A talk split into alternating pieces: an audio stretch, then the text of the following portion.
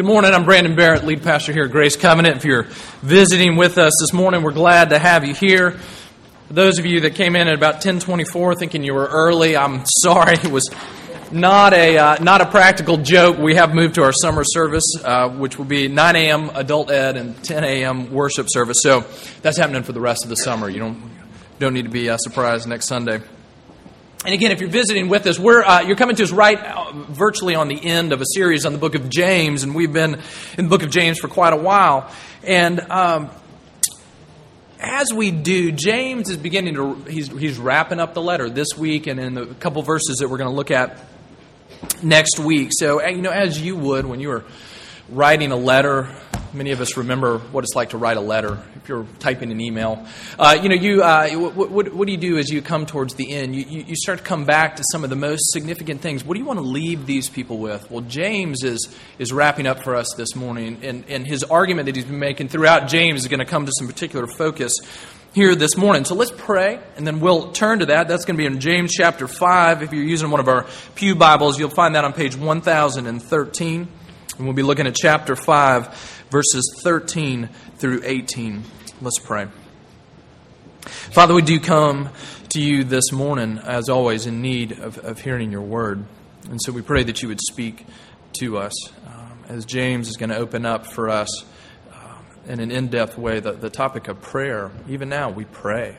We ask that you would come and do your good work in us. Open your word to our hearts and open our hearts to your word. And it's in the name of Jesus that we pray. Amen. James chapter 5, verses 13 through 18. Is anyone among you suffering? Let him pray. Is anyone cheerful? Let him sing praise. Is anyone among you sick?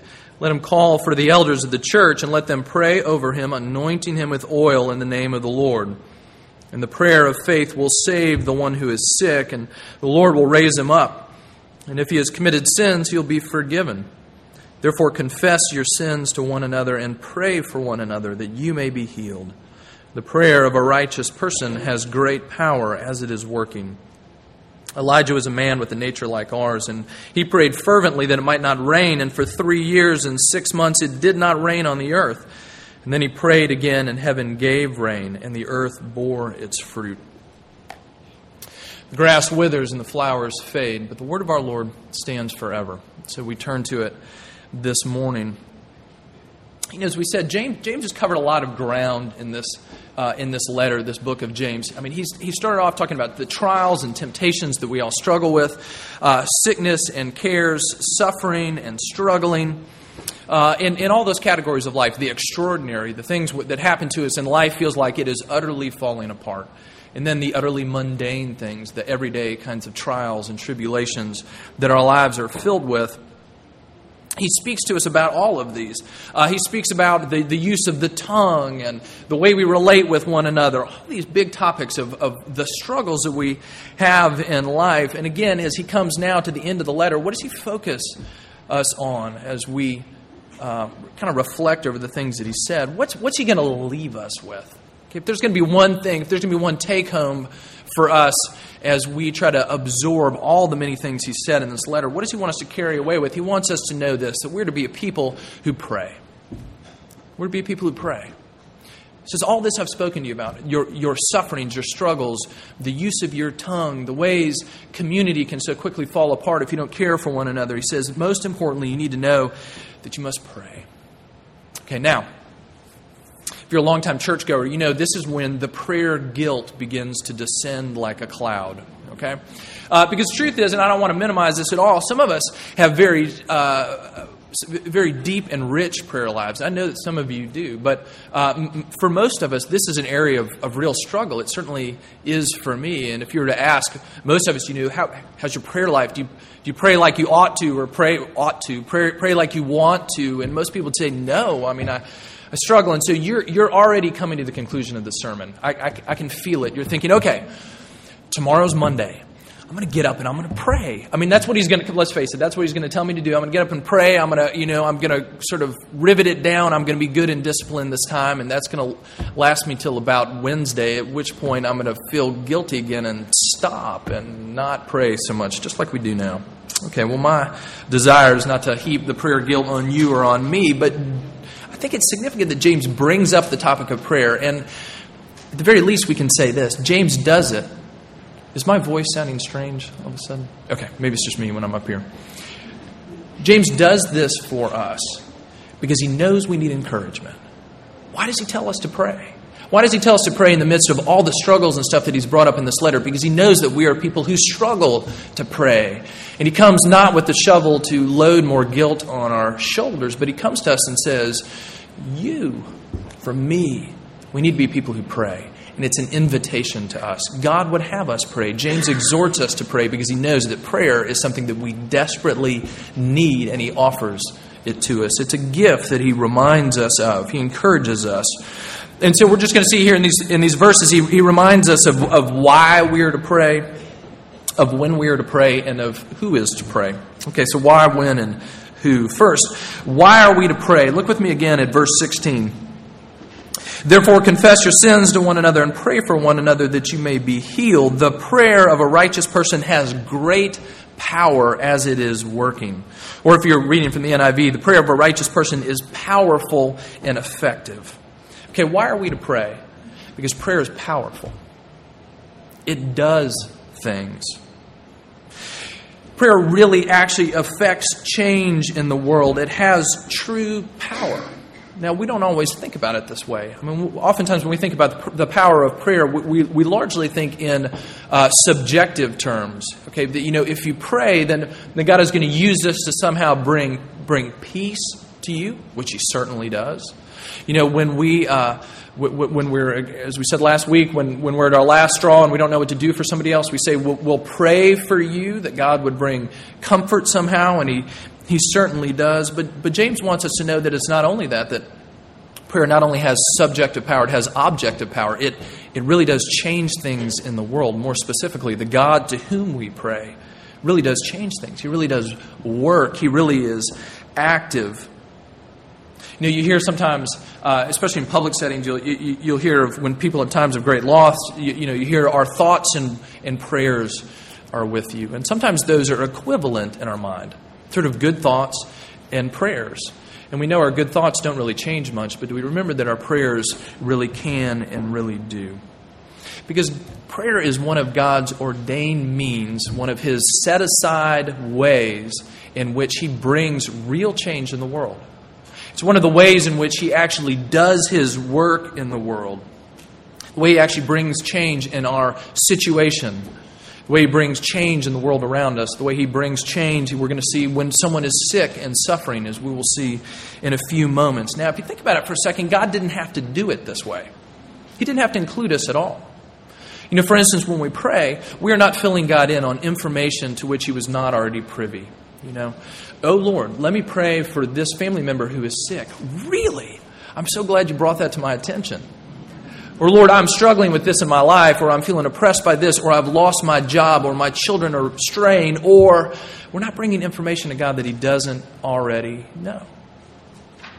And God could have, and sometimes certainly does, acts aside from our prayers. He doesn't have to wait for us to come and ask Him for something before He does it. So why pray? I mean, that's a good, legitimate question. A couple answers to that. One, Scripture, first to last, exhorts us to, it tells us to, it invites us to. But here's why because God has chosen to allow us to be a part of His work in our lives and the lives of the people around us. He's chosen to include us, He didn't have to. He's chosen in His sovereign power to say, I'm going to use the prayers of my people to unleash my work in the world. Some things will happen because my people come at my bidding and pray to me. We get to be a part of His great work. Didn't have to do it that way, but He invites us in that we might be a part of His work in the world. And you think about the ways in which, among other things, this unites us to our God. The way it draws us or can draw us to Him in relationship. Uh, he, he means for our prayers to be a part of our intimacy with Him.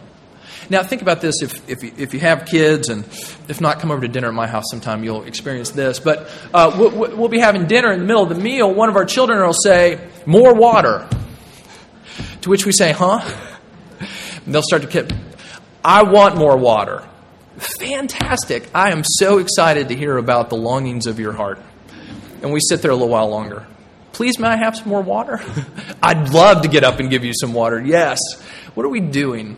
Well, not merely taking our children through the paces, though it is sort of fun to do that sometimes too. Um, want our children to learn what it means to ask. To ask. And when, when I do that with my kids, I, I think at least that I'm doing that for their good. Because I want them to know that uh, mommy and daddy are not just a vending machine and you hit the button and out pops the product, but we are their parents and we love them and we're in relationship with them. And so when they have a need, they come and ask because they come to their parents who love them. You want to be intimately tied with them in life. We think it's for their good, that we might be people who are grateful who know that we don't receive things at random in this world, but they come to us from the hand of a sovereign and loving God. And so he invites us to come and to ask. And we need this. We need this kind of connection with our God, and we need the power of God to which prayer connects us. You know, I, I, honestly struggle with prayerlessness myself. I think of how far I can go down any given road or any given project or any given day without really thinking, you know, I need I need to pray. Not just I should pray, but I need to. This is foundational to the way God works. When I come to those, those points, I often think of this quote of Martin Luther's, uh, who was so rich in quotes, both real and apocryphal, but this is one of the two. But he said something like this You know, he, he said, There is so much that I have to do today so much in the care for my congregation, the needs of the people around me, so much that is demanded of me. He says, I don't know how I can make it through this day without at least three hours of prayer. And I hear that and I think, I don't know how in the world I can make time for three hours of prayer. Don't you know how much I have to do? I mean, I think about it for myself the opportunities that I have as a pastor and we have as a congregation for the need for the gospel to be brought to our city, for the need for the goodness of the gospel to be brought to us, our own congregation, for the ways many of you are struggling in situations in your life, in marriages and health, and all kinds of things that I have the privilege of being a part of. I want more and more of this to be my reaction. How can I possibly get through this? How could I even dream of stepping into this day without significant time praying, first of all? What about for you and the things that life brings to you every day and will bring to you even tomorrow? Your own struggles in your marriage, your own struggles maybe with a child in school, maybe a wayward child, maybe one that's struggling to learn, maybe a child that you look at him and think, I just don't think this person, this kid, this, this child of mine understands the goodness of God's love for them, and I feel like they're walking away. The struggles with work, find yourself in the grips of an oncoming midlife crisis, all those things, do we have this kind of response? This has the power to crush me. I cannot step into it today without praying. I cannot step into it today without really coming before our God and Father and seeking out His aid, of laying my life before Him, of asking Him to be at work. I don't have the wisdom to do this. I don't have the strength that it takes. I don't know what my child needs. I don't know how God might put this back together at work. I don't know how God might work in my marriage, but I know that He is God and He is good. And so I must pray because our prayers have power. God is seeking relationship with us. First to last, that's the story of the Bible. Him coming to seek and save that which is lost, drawing us into relationship and as He pours His power into our life, it so often comes through the avenue of prayer because He wants us to know Him and know Him intimately. And that, that would be the source of power for us. Okay, so that's um, why we're to pray because prayer is powerful. When? When are we to pray? I want to see, what we see here in verse 13 and 14. Is anyone among you suffering? Let him pray. Is anyone cheerful? Let him sing praise. Is anyone among you sick? Let him call for the elders of the church and let them pray over him. In very short order, uh, James goes through th- three character or three experiences of life in which we're to pray. And his overall point is that when are you to pray? Always.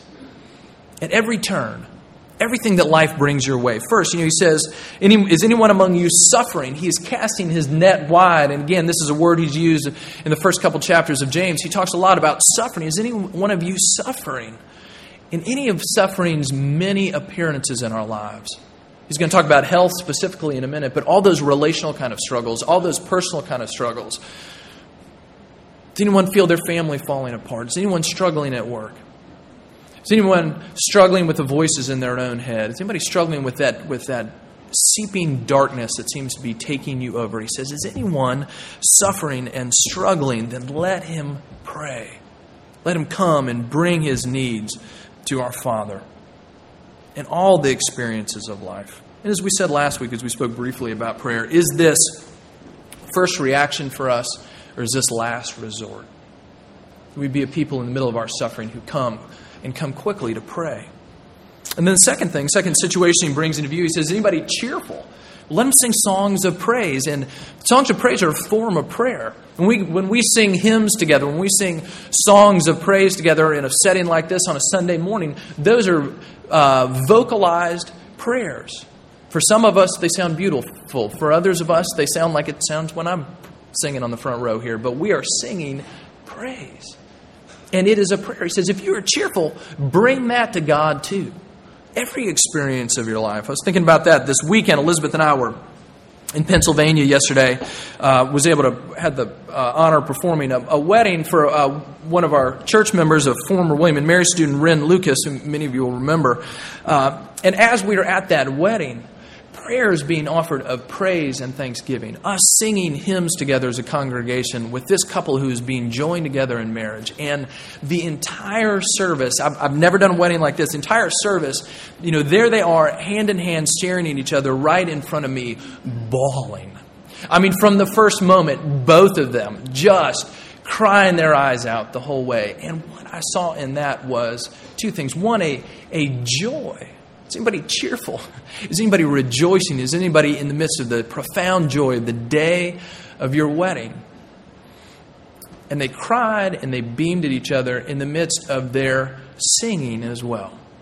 As they together were taking their joy, whether they were thinking about it consciously this way or not, but they were experiencing their joy in the presence of God as they, as they sang praises to Him. Is anybody cheerful? Sing praise. Give thanks your good Father wants to hear your good praise because He's in relationship with us. But then, as you can see here in, in uh, verse 15 16, he turns and he spends, James spends the, most of his emphasis on this. He talks about, about praying when we are sick. Again, verses 14 through 16. Is anybody among you sick? Let him call for the elders of the church let them pray over him, anointing him with oil in the name of the Lord. And the prayer of faith will save the one who is sick, and the Lord will raise him up. And if he has committed sins, he will be forgiven. Therefore, confess your sins to one another and pray for one another that you may be healed. The prayer of a righteous person has great power as it is working. James thinks this praying over the sick is incredibly important, so he spends a lot of time on it. And let me just say up front there is a lot that I don't understand here. But let me also say there's a lot that James has for us here. So we're going to look and see. And, and people are very, um, if, if, you read commentators on this, there's a lot, there's a lot of variance in opinion on exactly what James is trying to get at here. What is the role of healing? How does that work? There are a couple things at least that we can say. He says that if you are sick, then you're to pray. And not only that, he says, if you are sick, then come to the elders of the church and ask them to pray for you. The elders of the church, the, the, the leaders that God has raised up in your in the local church, he says, come to them and pray. And, and likely the, the literal picture here is, you know, it says, let them come pray over you. It may well be the picture is of someone who is sick and bedridden and calls for the elders, and literally they're standing around the sick bed praying for this person praying that this person would be healed. Uh, it says, let, let them uh, be anointed with oil in the name of the Lord. This would have been olive oil, um, which was used in, in, in, Scripture for lots of different things. Usually it has to do with some sort of setting apart. Kings were anointed with oil, prophets were anointed with oil. And what's going on here, this, this is a part of the prayer, but this is not, this, it's not magic formula. It's not sort of the little magic rite that happens that affects the prayer. And in fact, if you're to read right past this statement about the oil, it says, you know, the, the prayer will bring about the healing. It's not the oil, it's the prayer. But like so many things, God gives us these tangible pictures of what he's doing. And even in this action of somebody being, being anointed with oil, this, this, this physical picture of being set apart by prayer now for a special prayer for God's healing. It's, it's a way of recognizing and setting apart. And as we as elders have done this with many of, of you, it strikes me too, something about the physicality of that, of, of hands on each other, of putting oil there as we do this outward symbol of this healing that we're asking for from God. And he goes on, says, Not only do you anoint with oil, but you're to pray this prayer of faith. Verse 15 The prayer of faith will save the one who is sick, and the Lord will raise him up. If, he, if he's committed sins, he'll be forgiven. And as you might be able to imagine, much harm has been done with this verse in, in many people's lives because maybe you, you, you've heard something like this. Well, maybe you prayed for healing and you weren't healed. Well, and maybe it means that your faith is not strong enough. You know, there's some, there's some sort of doubt in the back of your mind, and if only your, your faith was stronger, then God would listen and heal you. Let's just observe a couple things here. One is these verses have nothing to do with the prayers of the person who is sick, at least in the way James presents it. He says, Who ask the elders to come pray for you, and the prayer of faith that those elders pray over you. And this as he explains this, he says this, this is not tied to the prayer of the person themselves, but the prayer of the elders. Well, okay, that just pushes it back a step then maybe. Well, okay, let's make sure that our elders are people that never have any doubts in their mind and only pray this great prayer of faith. And some read this that way, that if there's any sense of doubt, then that sort of shatters this picture of this perfect prayer of faith. Um, of the things that I've read on this, I haven't read any good answers honestly. But here's, here's what I think may, may be closest to it. You know, there are times when God really does give a clear and profound sense of what He really is going to do. And that might be what's in view here. The times when, for instance, as a group of elders, and it doesn't only happen in that situation, a really profound sense of, you know, God not only can heal, but He is going to heal here. There's power present here that He would heal. Uh, one of the commentaries I was reading by a guy named Dan Doriani, who's a, a Presbyterian pastor and a, and a professor at Covenant Seminary. And he tells the story about when he was an elder in the church, uh, back when, when he used to be a college professor. And, and he said a friend of his who was very ill came to him and asked, came to the, the, the elders of the church and asked them to to pray over him. He, he, he was, this was a life threatening thing. And so, as he says, you know, in good Presbyterian fashion, we set up a study committee and looked at the, you know, the question for about six weeks. And, you know, he, he says, all this time I'm hoping my friend wasn't going to die before we finally got around to figuring it out. Because he said the elders in the church never did that. So they looked at this and tried to figure out what are we supposed to do. And they came to the conclusion, okay, we need to pray for this guy and we need to anoint him with oil and we need to pray. So they called him in to pray and they put their hands on him. And as they're praying, uh, this professor, he says, I, I, didn't tell anyone this at the time, but as we were praying, I felt like th- there was, there was just energy coming through my arms. It felt like lightning coming all the way through my body. And I had this sense in that moment of God is healing this person. But again, being a good Presbyterian, he, he wasn't going to tell anybody that. so he didn't. And he saw his friend a couple days later who was, I can't remember what the illness was. It was something debilitating, but this guy was he was healed. He was like, watch. And he runs up and down the stairs. And uh, Doriani says, I know, I knew it in the moment. And the guy says, I did too. And he goes on to say, I prayed for many people with other elders over the years, and that's never happened to me again. And we have seen people healed at other times, and sometimes God heals people, and sometimes He doesn't. But He offered that as sort of this glimpse of there are these times when God makes it very clear that I am going to work right here and right now, and I am working. But I think if you look at Scripture as a whole, what the prayer of faith can't mean is at the end of the day, it is up to you or it's up to us as the elders just to somehow screw up enough faith that we can pray the right prayer so that we get the right magic result. Because in the Bible, we see people who are prayed for who aren't healed. I mean, even in Paul's letters, you hear him refer to traveling companions of his that were ill, one, one who almost died. He writes to his protege Timothy, who's struggling with a stomach illness, and uh, says, Drink a little wine so you'll feel a little better. You know, that we, we see people, even in the early church, come to the point where they get sick and they, and they die. And that is a part of the effect of the fall in our lives, that we are people who fall apart and die as we look forward to the day in which we will not die again when we will be resurrected, when we will be healed. So, even in the Bible, it is never this A to B, uh, do this step and you will get this result from God. It is a much more nuanced relationship between God's sovereignty and the questions and the prayers we come and ask. But James does want us to know that God does have the power to heal. And sometimes he really does that in very miraculous ways. Sometimes he does it in very subtle ways. Sometimes it looks simply like the operation that someone goes through. Sometimes it happens in ways in which you say, I have no idea how that was healed. It was directly by the hands of God. And sometimes, as we know, sometimes He chooses not to heal. And often we don't know why that is the case. But James invites us and tells us to come and to pray. There is subtlety to this, but the way James phrases it, it's kind of in character for him. Because if you've noticed over these last number of months, James is anything but subtle. You know, your tongue is a restless evil full of deadly poison. You know, James's pictures everywhere throughout are meant to jar us awake, and I think here he wants us to jar to jar us awake and to say we are to pray. And we're to come in faith, knowing that we have a God who can heal. And we ought to come in full confidence and ask and trust Him to do His good will in our lives. It's when we're to pray at every turn. But then he brings in this one other aspect of it as well, and I, we can't pass by this. He says, you know, and if the person has sinned, he will be forgiven. Okay, now what, what, what's going on there? And he goes on and says, let's you know, pray for each other as well. Confess your sins to one another. Pray for one another that you may be healed. I've had this conversation with some of you before too.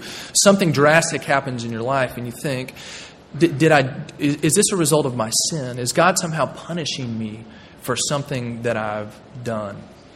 James brings up the possibility, as Scripture brings up in other places, that sometimes our sickness really is tied to sin in our life.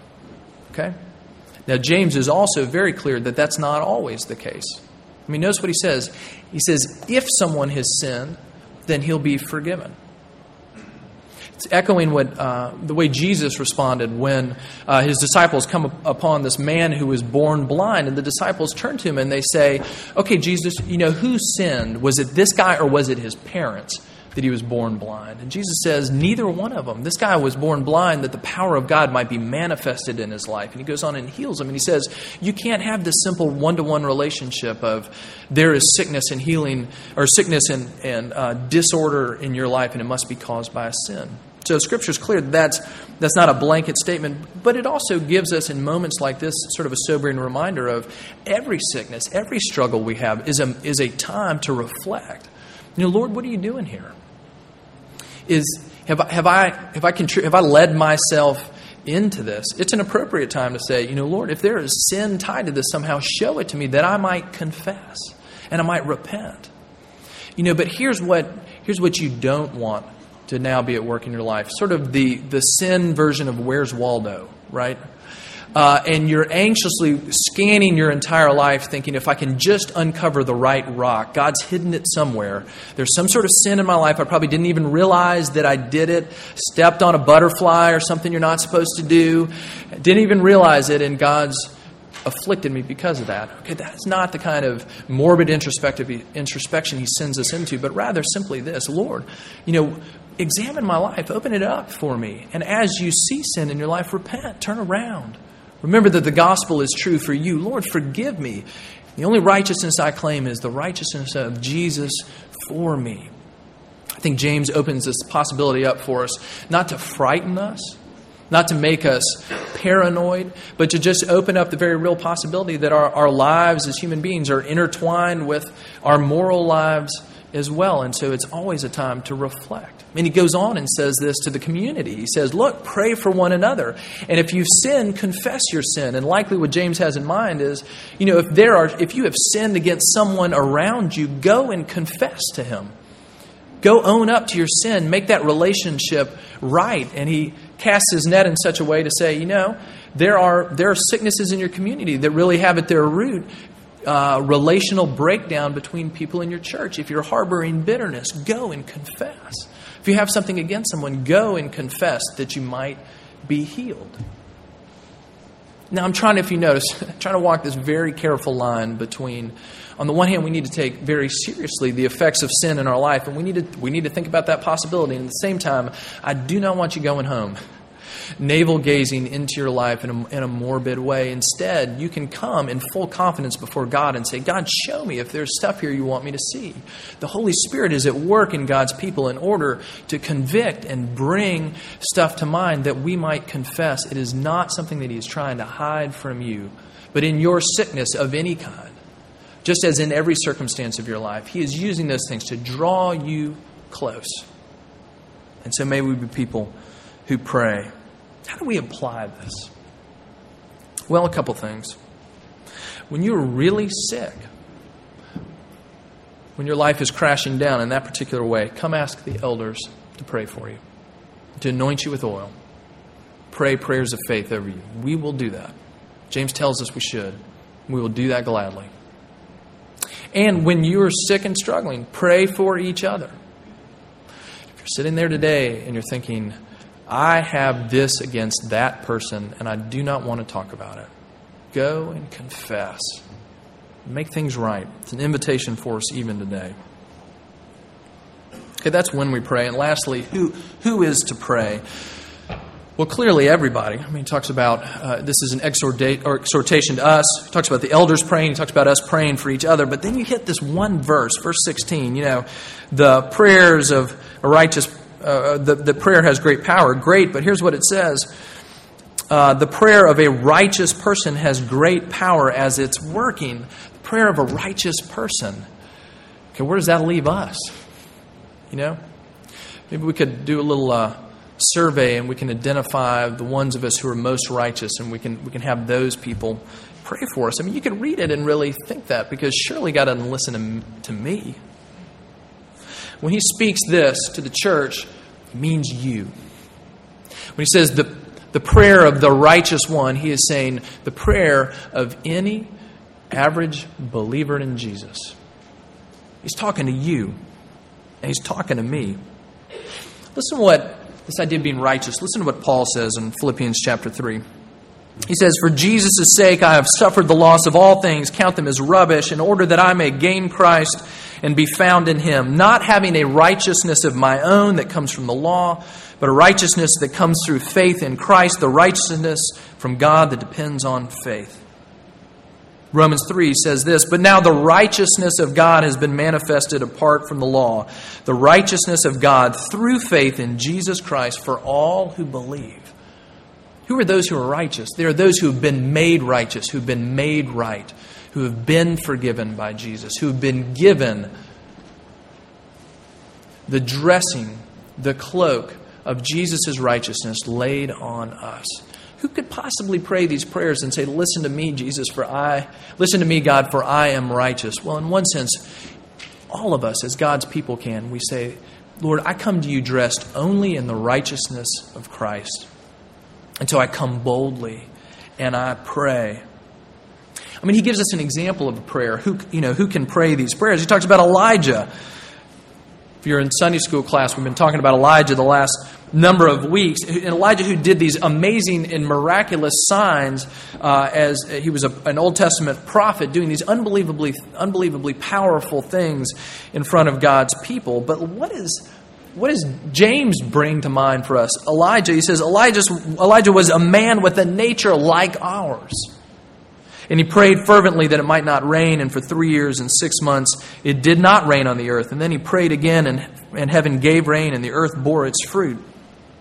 He prayed, and it stopped raining for three and a half years as he prays as God directs him in his office as a prophet. Okay, easy to look at that and go, I'm no Elijah. And in one sense, that's certainly true. But what, is, what does James point out about Elijah? He's a God just like us. He's a person with a nature just like ours. He is a righteous person, made righteous, just as we have been. Who can pray? People like Elijah, people like us can come and pray because we've got God's invitation. But at the end of the day, sometimes I still want people to pray for me. Don't you want that too? James exhorts us to pray for one another.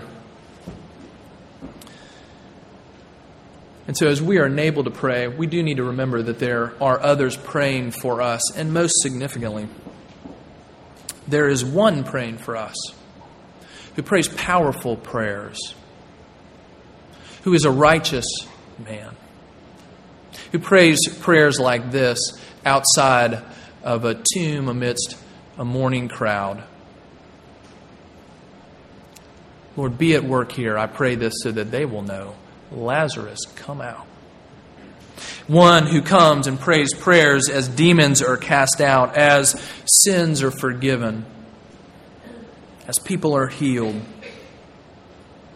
Because Jesus came and prayed.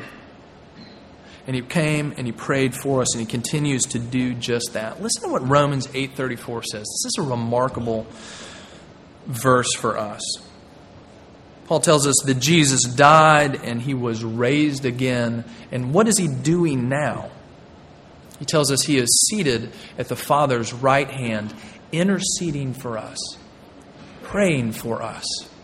We are a people who are being prayed for even this very moment. How can we have confidence to pray? Because we have received the righteousness of Christ. How do we find comfort in being prayed for by others? We remember first and foremost this that Jesus is praying for us. He sees suffering, the trial, the cheerfulness, the sickness, and He is at work praying for us even now. We are not a people who are alone. We are not a people who are simply stumbling in the dark. And James doesn't simply say to us, Come on now, start being disciplined and start praying more. Instead, he says, Come and pray. Don't you see what is laid before us? Prayer is powerful. It, God uses it to do real things in the world. He comes to us and he says, We are invited and called to pray at every moment in our lives, in every circumstance of our lives, because God is listening and He is at work. And we are to come and we can pray because we've been made righteous in Christ and because that righteous Christ prays over us even now.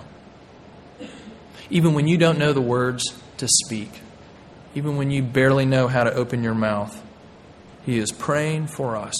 And so we can be a people who pray as well and who pray for each other and who can be expectant in the midst of the struggles of life in the sickness of life, who can be joyful in the cheerfulness of life as we live all of life prayerfully in the presence of our God. Let's pray. Father, we do come now and pray. Here we are, this little corner of the world in Williamsburg, Virginia, and you are listening to us right now as we pray. Lord, you hear the groans of our hearts. You see the sickness. You know the struggles. You know the inner darkness. You see all of it. And you invite us to come and to pray. You promise to use our prayers for good. They are powerful because you are powerful. You call us to come and remember that our righteousness comes only from Jesus. So we can set aside our efforts. We can set aside our desire to be polished enough and perfect enough and just cease all our pretending because it's to Jesus that we cling. He is the one praying for us, and it's because of Him that you hear our prayers even now. Meet us in our need. We are your people, and we cry out to you. Let the cheerful bring you their joy. Let the suffering bring you their needs. Let the sick bring to you their struggle, their desire for healing. And all of this we pray to you in the name of our Lord and Savior Jesus.